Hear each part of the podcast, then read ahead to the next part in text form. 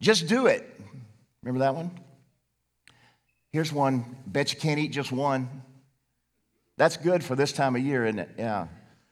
Years ago, this was popular.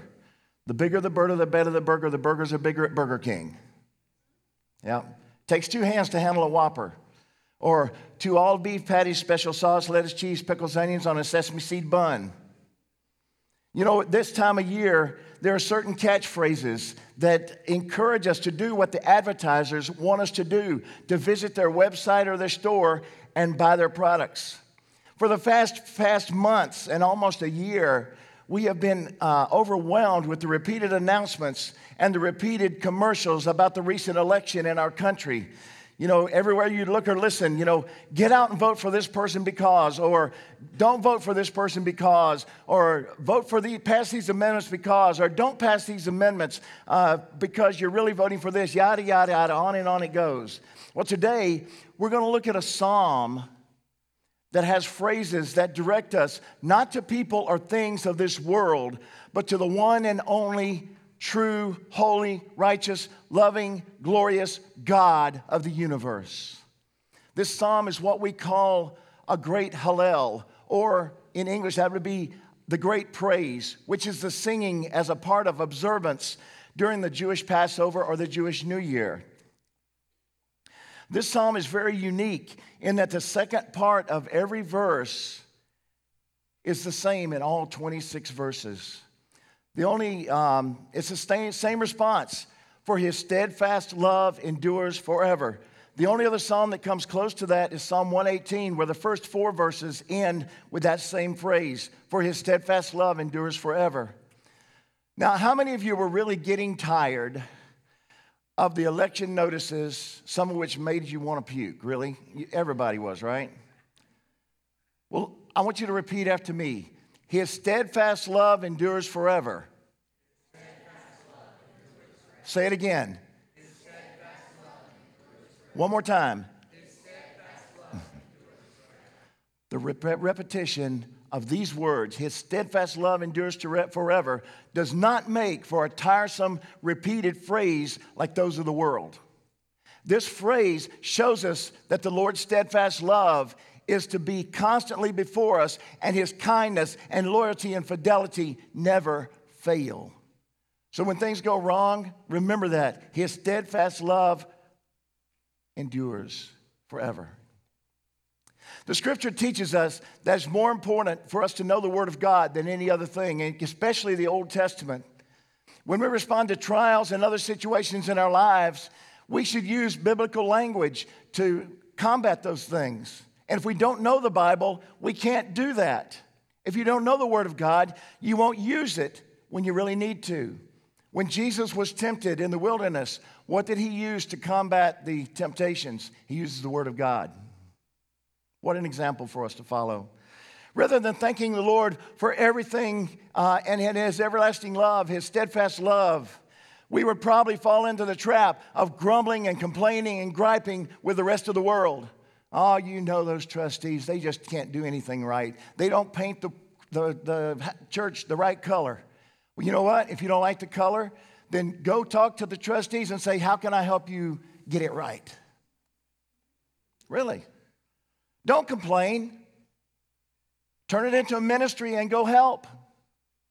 In a few days, we're going to celebrate what we call Thanksgiving, a time to give thanks to the Lord. Years before the story we know of the pilgrims landing in America, a group of sailors landed on the east coast of America and took a group of Native Americans captive. One of them was named Squanto. These young men were taught English, and later Squanto was again sold into slavery. But this time, a monk bought him and taught him English and also shared with him the love of Jesus Christ. The monk released Squanto as a free man. The monk's love for Jesus prompted them to buy other Indian slaves and to share the uh, Christian faith with them.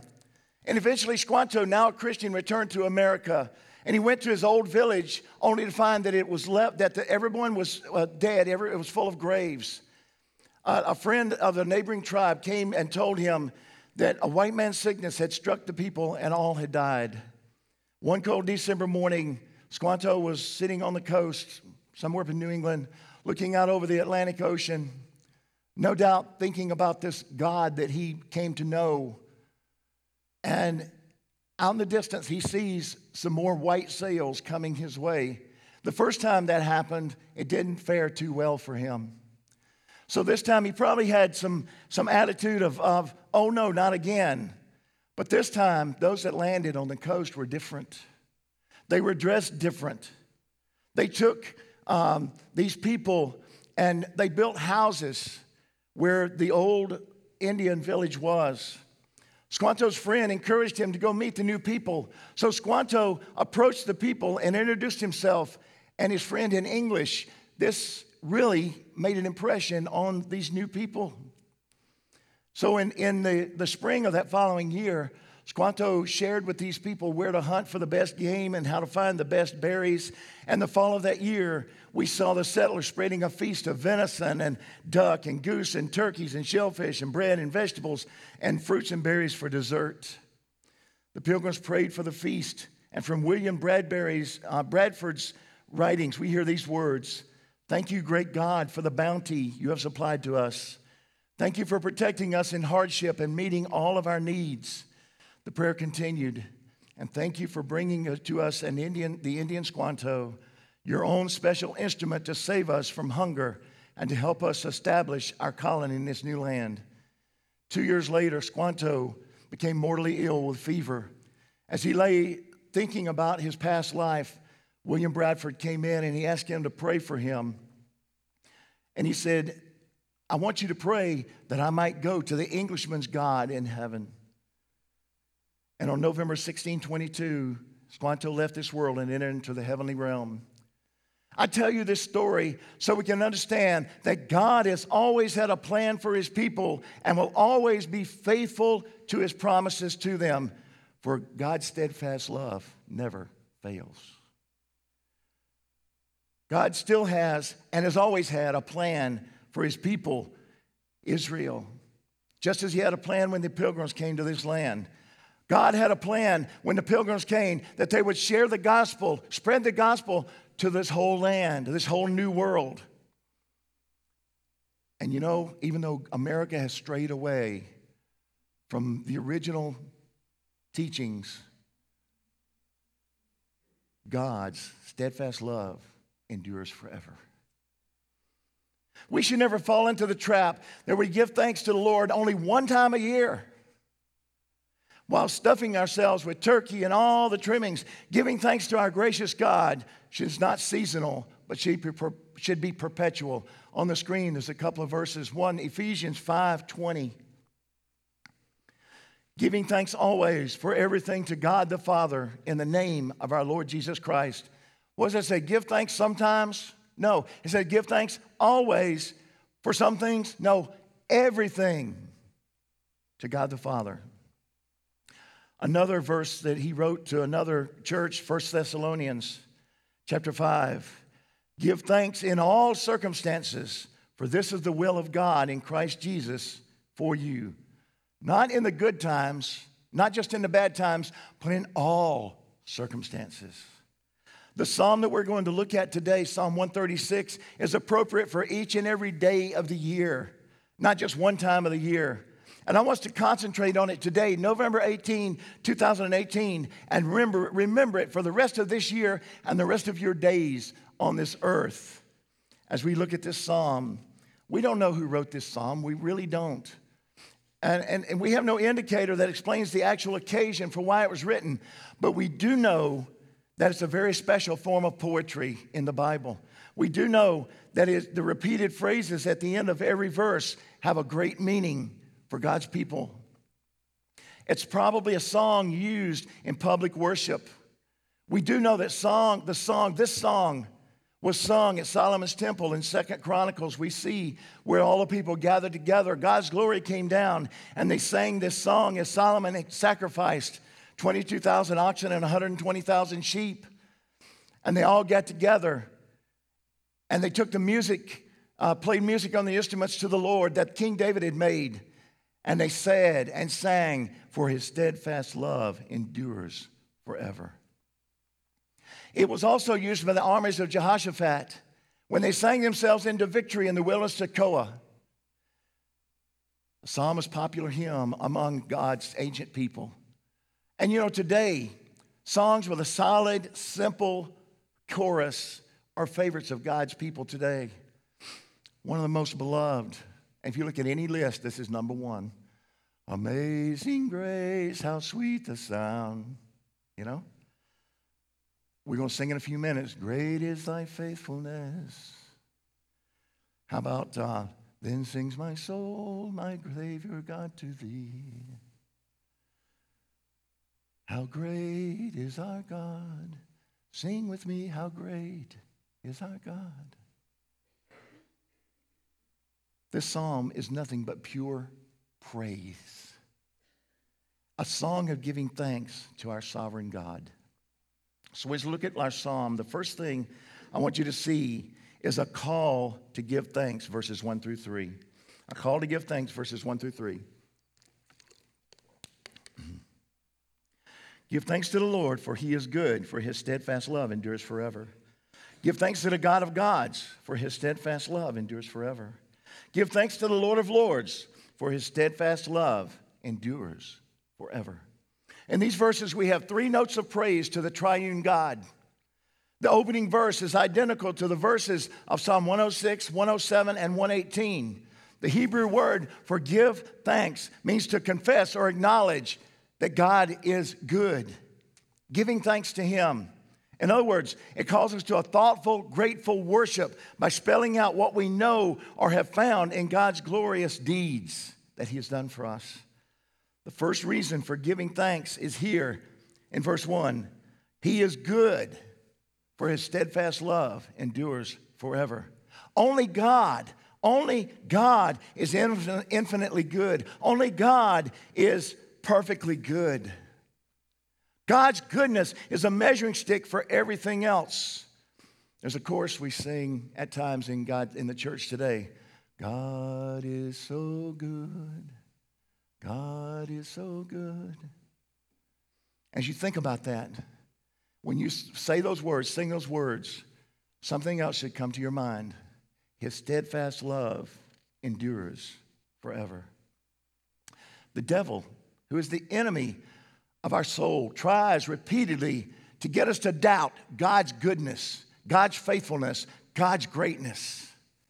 That's why Peter warns us in the context of suffering to be alert because our adversary, the devil, is seeking to devour us.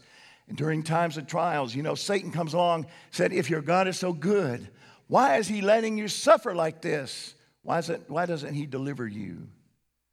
Peter tells us to resist such temptations. Stand firm in your faith and know that the God of all grace will perfect us, confirm us, strengthen us, and establish us. Why? Because his steadfast love endures forever.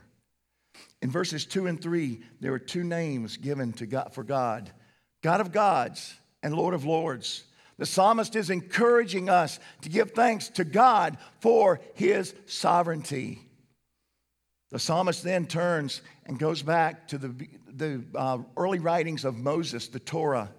In Deuteronomy 10 17, it says this For the Lord your God is God of gods and Lord of lords, the great and mighty and awesome God who is not partial and takes no bribe. These names emphasize that God is more powerful and greater than any other so called God anywhere.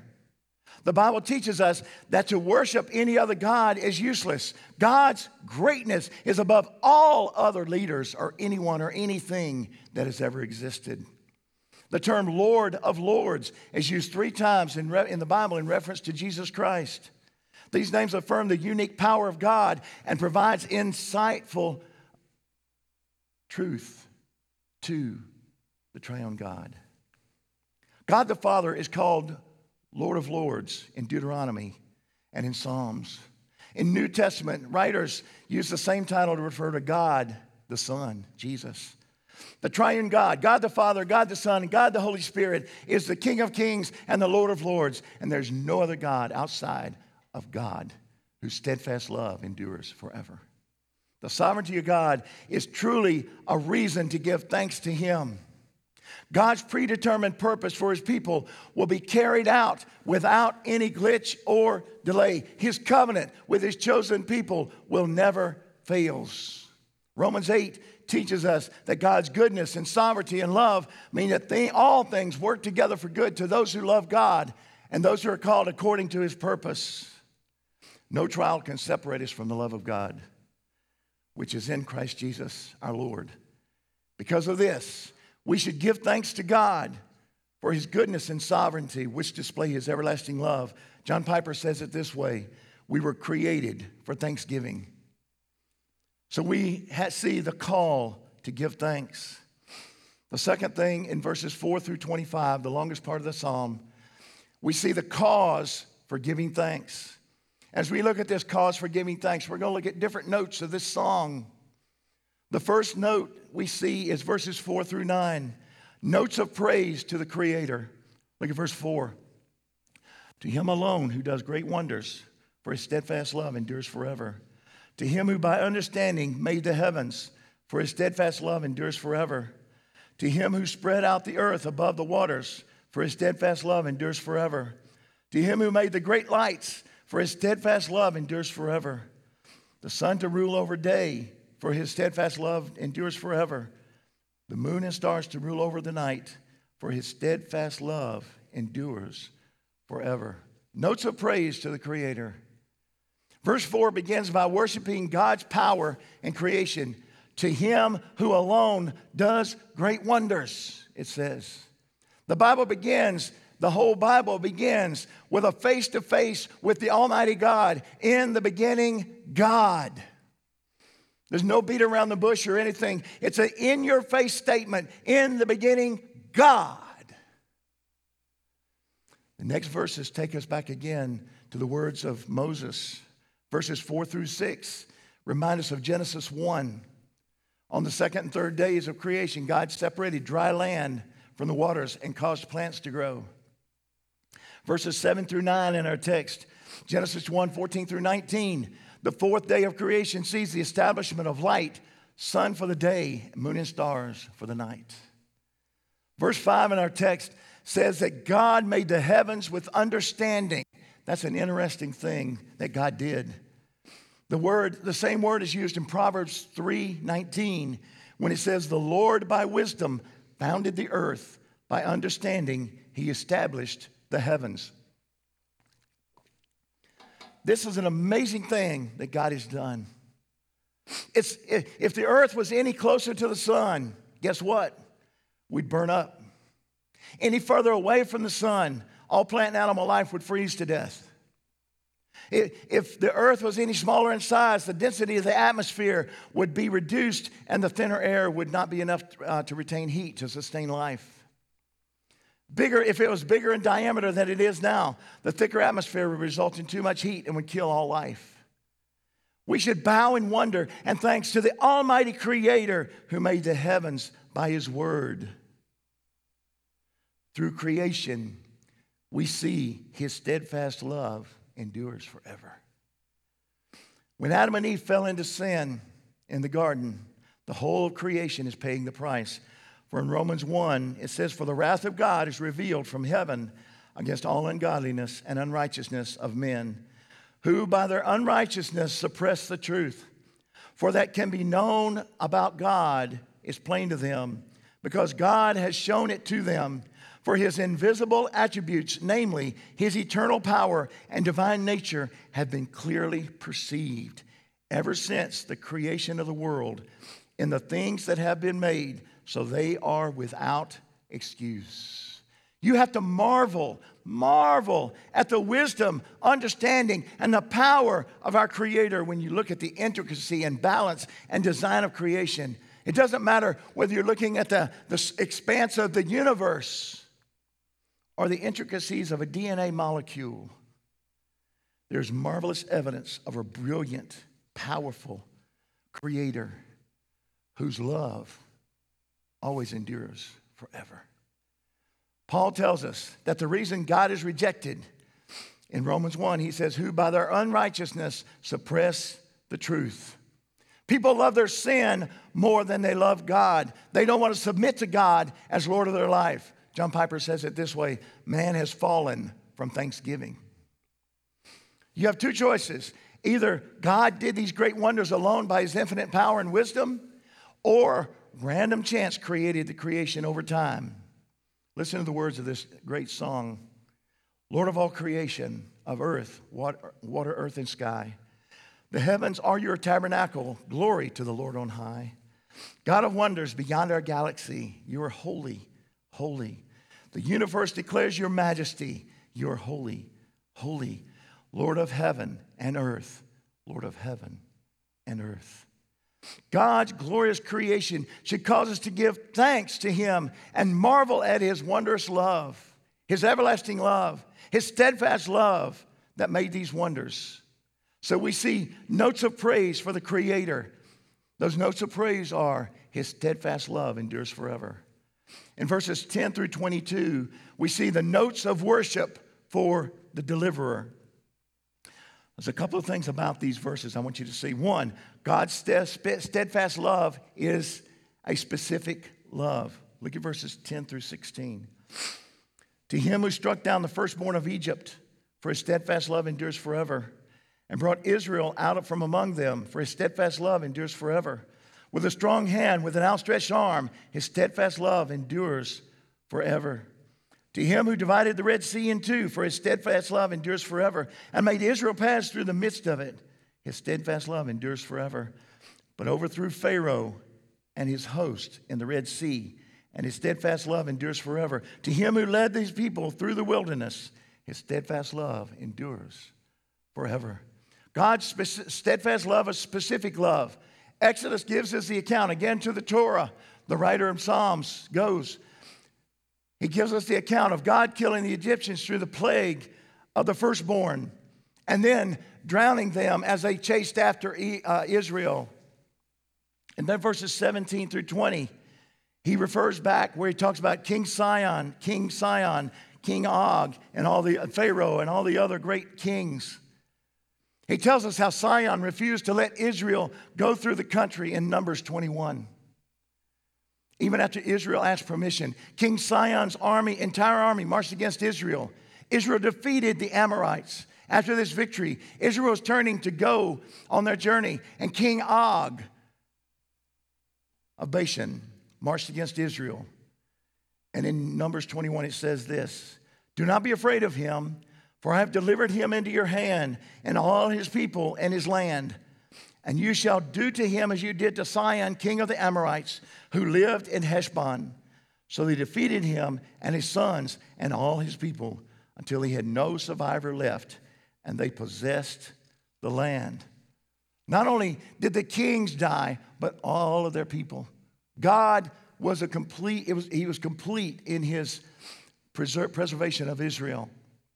They experienced God's judgment while Israel experienced God's steadfast love. God's love was upon Israel not because they were big in number, but because of his covenant with their forefathers. God saved Israel because of his sovereign, gracious choice of Abraham, Isaac, and Jacob. God has the right to show mercy to whom he declares. In fact, in back in Psalm 135, verse 4, it says this For the Lord has chosen Jacob for himself, Israel as his own possession. In Romans 9, we see the choices explained where God, Paul talks about the fact that the, the potter can take a lump of clay and make part of it for honor, part of it for dishonor, if he so desires, because he is the potter. And he goes on and says, as indeed he says in Hosea, those who were not my people, I will call my people, and her who was not beloved, I will call beloved. And in the very place where it was said to them, You are not my people, they will be called the sons of the living God. So God's steadfast love is a specific love. A second thing, God's steadfast love for his people is secure against all enemies. It's, it's easy to accept and believe God's love. But when it comes to God's righteous judgment, some people have trouble believing that and accepting that. The Bible affirms both God's infinite love and God's righteous judgment.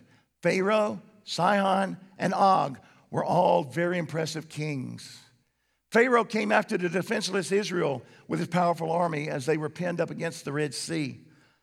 The Bible tells us in Deuteronomy 3 for only Og, the king of Bashan, was left on the remnant of the Rephaim. Behold, his bed was a bed of iron. It is not in Rabbah of the Amorites. Nine cubits was his length, and four cubits in breadth, according to the common cubit. That translates that Og was a giant. He's about 13 and a half feet. The bed was 13 and a half feet long and six feet wide. Now you take it from there. You remember when the Israelites went into Canaan to spy out the land? What was part of the report that came back? Yes, it is a land flowing with milk and honey, but what was the other thing they said? There are what? Giants in the land.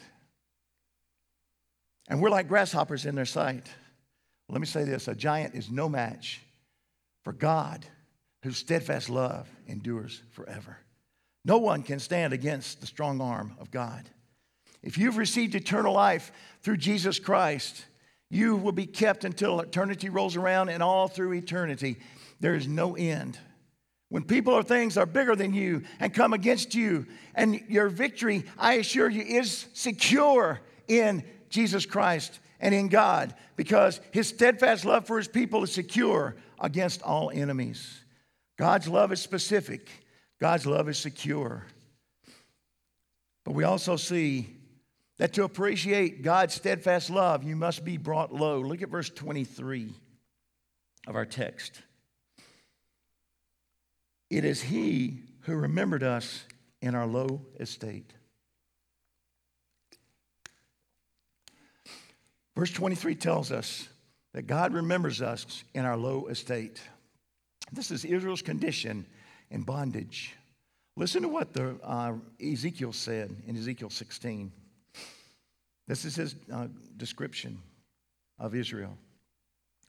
And as for your birth, on the day you were born, your cord was not cut, nor were you washed with water to cleanse you, nor rubbed with salt, were wrapped in swaddling clothes.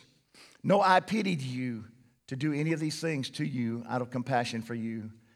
But you were cast out on the open field, for you were abhorred on the day that you were born. And when I passed by you, I saw you wallowing in your blood. I said to you in your blood, Live. I said to you in your blood, Live.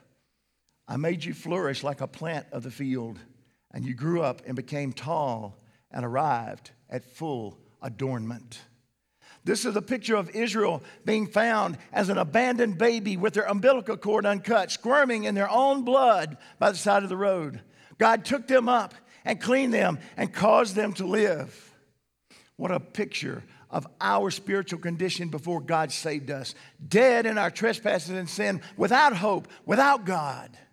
We deserved his wrath, but because of his steadfast love that endures forever, he showed us mercy. In order for you to appreciate God's steadfast love, you must see the depth of sin from which he rescued you. If you believe you were forgiven little, then you're going to love God a little. But when you come to the realization of how much, really how much you were forgiven by God, the glorious Creator God, that will bring forth a great love for our great God. Take just a moment and think about what things were like before you became a child of God and after. What did God save you from? Where were you headed? And now, where are you going? The end is so much greater now. So much greater. Israel would have died in slavery if God had not, and his power had not freed them. They definitely would have died in the wilderness if God had not sustained them. Their adversaries would have destroyed them if he had not rescued them. So we see the notes of praise for our Creator and notes of worship for our Deliverer. In verse 25, now we see the notes of thanksgiving to our provider. Look at verse 25.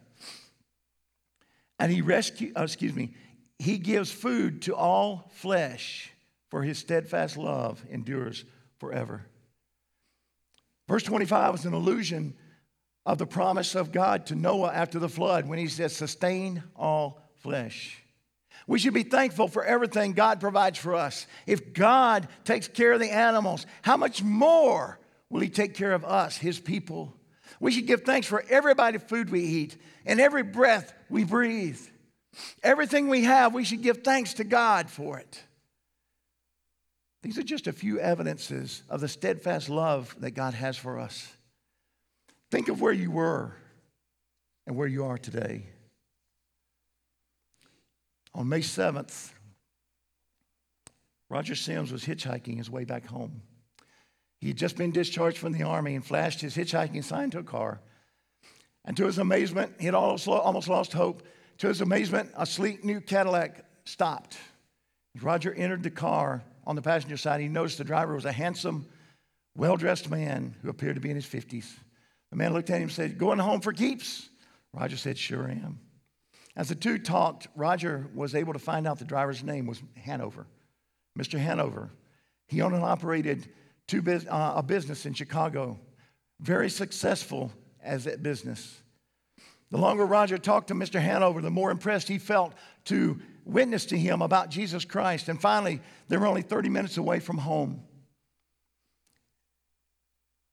And Roger shared the gospel with Mr. Hanover.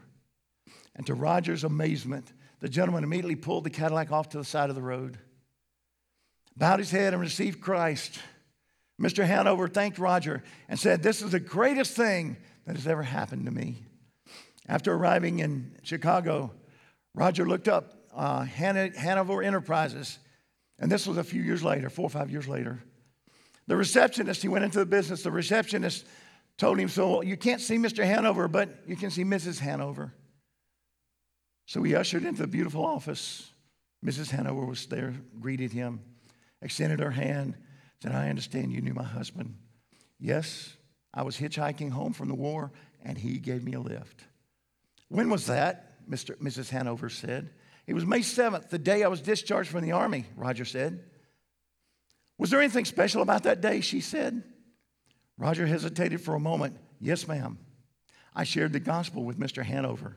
He pulled over to the side of the road and leaned over his steering wheel and wept. He gave his heart to Jesus that day. When Mrs. Hanover suddenly began to weep, she wept so hard her whole body shook. When she regained her composure, she said, I had prayed for my husband's salvation for years. I believed God would save him. And where is Mr. Hanover now? Roger said. She looked at him and said, He's dead. He was killed in a car crash right after he dropped you off. He never got home. Barely able to speak through her sobs, Mrs. Hanover said, You see, I thought God had not kept his promise. I stopped living for God five years ago because I thought he had not kept his word. Listen, God provides everything we need to accomplish everything he leads us to do because his steadfast love endures forever. God provided, God's steadfast love provided for Mr. Hanover through a soldier that was going home. His steadfast love endures forever. John Piper says it this way We have been redeemed by thanksgiving. We see the notes of praise to our Creator, the notes of worship to our Deliverer, and notes of thanksgiving to our provider. But finally, in verse 26, we see the notes of remembrance to our sustainer. Look at verse 26. Give thanks to the God of heaven, for his steadfast love endures forever. This is the only time in the Bible that the phrase God of heaven is used in Psalms. It occurs nine times in Ezra and only 14 other times in the Old Testament. The New Testament uses it in the book of Revelation, and every time it's used, it points to one thing God's sovereignty. God's sovereignty. He rules from heaven over the which he has made. Giving thanks to God in the midst of trials is not easy, but can only be accomplished when we submit to God's sovereignty. You must admit that He has orchestrated your circumstances ultimately for our good. Sometimes we think God has turned His back on us. Sometimes we're not sure why God permits trials and afflictions to come upon us. But he does it because he wants to prove to us he is a good and loving Heavenly Father in his dealings with us. Grumbling about trials and testing is an indication that we have not fully submitted to the God of heaven. One pastor said this when we have an attitude of thanksgiving, we cease having a sense of entitlement. Think about that. When we have an attitude of thanksgiving, we cease having a sense of entitlement. The devil wants us to doubt God's everlasting love, God's steadfast love. The message of remembering God's steadfast love is so important that David appointed singers whose job was only this to repeat, Give thanks to the Lord, for his steadfast love endures forever. When the Ark of the Covenant was brought into the newly completed temple, Solomon appointed singers to sing one song He is good, His steadfast love endures forever. God responded by filling the temple with His glory. And later, Jehoshaphat appointed singers to lead the army into battle, singing but one song Give thanks to the Lord, for His steadfast love endures forever. And after Jehoshaphat obeyed the Lord in doing this, the Lord destroyed the enemy coming against Israel. Listen, when you don't have a song of thanksgiving in your heart, we're like someone in captivity. When we are captive, we tend to lose the song in our heart. Many of God's people seem to lost their song of joy and devotion to their God. The song of the believer has been replaced with the dirge of the world. Found out something interesting. Just a plain old common mockingbird. Mockingbird is literally called the bird of many tongues. It can have up to 200 different songs in its repertoire, but the mating call of the mockingbird is singular to that one bird. And if the mockingbird loses his personal song, he will fail to reproduce. The increase of mechanical sounds like cell phones, etc., in our world are disorienting and confusing the mockingbird in many largely populated cities around the country and around the world. It's been reported that many have heard mockingbirds mimicking the sounds of cell phones. One man even reported hearing the mockingbird imitating the cell phone on vibrate. When a believer spends more time with the world than he does with God's people or God's word, he begins to imitate the world instead of praising his Lord. His steadfast love endures forever. And when this happens, the believer ceases to reproduce other believers who know the Lord and his wonderful song. His steadfast love endures forever. Look with me at Psalm 137, just, just quickly. By the waters of Babylon, there we sat down and wept when we remembered Zion. On the willow trees, there we hung our lyres. For there our captives, captors required of us songs, and our tormentors mirth, saying, Sing of one of your songs of Zion. How shall we sing the Lord's song in a foreign land? If I forget you, O Jerusalem, let my right hand forget its skill. Let my tongue stick to the roof of my mouth. If I do not remember you, if I do not set Jerusalem above my highest joy. This is a picture of Israel in captivity in Babylon. They lost their song. The world was teasing them and taunting them. That's what captivity did to God's people, and that's what captivity to sin will do to God's people today. Israel was a proud nation, a very proud nation, known for their beautiful songs of worship to their God. But now, all that had been reduced to one thing the taunting and ridicules of the captors. As we see in Psalm 136, has one great lasting melody. His steadfast love endures forever. The verses teach us that God is an active God. God is a loving God. This love is a love that never fails. There was a pastor who had been given a, a rose boutonniere for every year, every day, every Sunday he preached, a new one. He put it on his lapel and preached. Because one Sunday morning, a little boy came up to him and pointed at the flower and said, Sir, what are you going to do with that flower? He said, Well, I'm not sure, but uh, why? What do you want? He said, I'd like to have it. He said, Well, why do you want it? He said, I'm going to give it to my granny. You see, my mom and dad divorced last year. I lived with my mom and dad, but she remarried and said I couldn't stay. So I went to live with my dad for a while. That didn't work, so I couldn't stay. So he sent me to live with my grandmother. She's so good to me. She cooks for me, she takes care of me. She has been so good to me, and I wanted to give her a pretty flower for loving me. When the little boy finished, the pastor could hardly speak, his eyes filled with tears. He knew he had been touched by something special. He reached up, unpinned the rose, gave it to the little boy, and with the flower in his hand, he looked up at the boy and said, Son, that's the nicest thing I've ever heard. But you can't just have this one flower. That's not enough. He pointed up to the front of their sanctuary. He says, Every week, someone puts a big, beautiful bouquet of flowers up there. Why don't you go get those and take them to your grandma? Because she deserves the very best. The little boy ran up there, and as he grabbed the flowers, he made one last statement. What a wonderful day. I asked for one flower, but got a beautiful bouquet. That, my friend, is a beautiful, thankful spirit.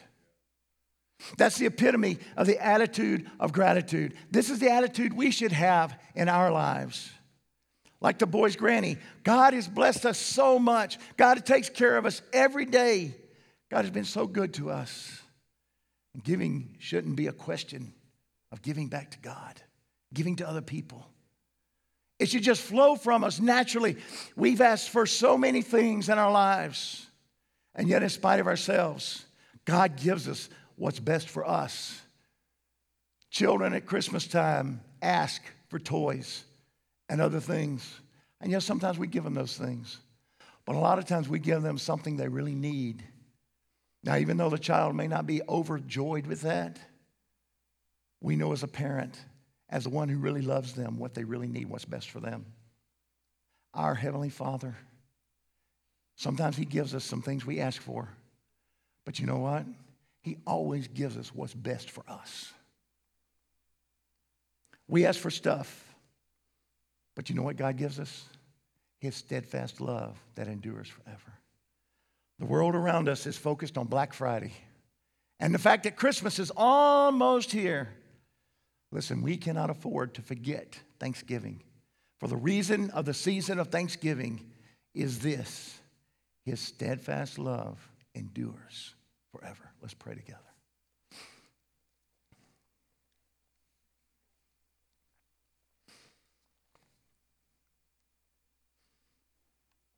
Thank you, Lord, for every provision you've given us the air we breathe, the food we have, the fact that you deliver us from temptations, from trials and testings. The fact that you will deliver us from captivity to sin. But Father, we give thanks to you because your steadfast love endures forever. Lord, we give you thanks because you are the God of gods and Lord of lords. And your steadfast love endures forever. We sing these notes of praise to you the notes of thanksgiving to you, notes of worship to you, because you're an awesome, glorious, mighty God. We love you and thank you for loving us with your steadfast love. For in your name we pray.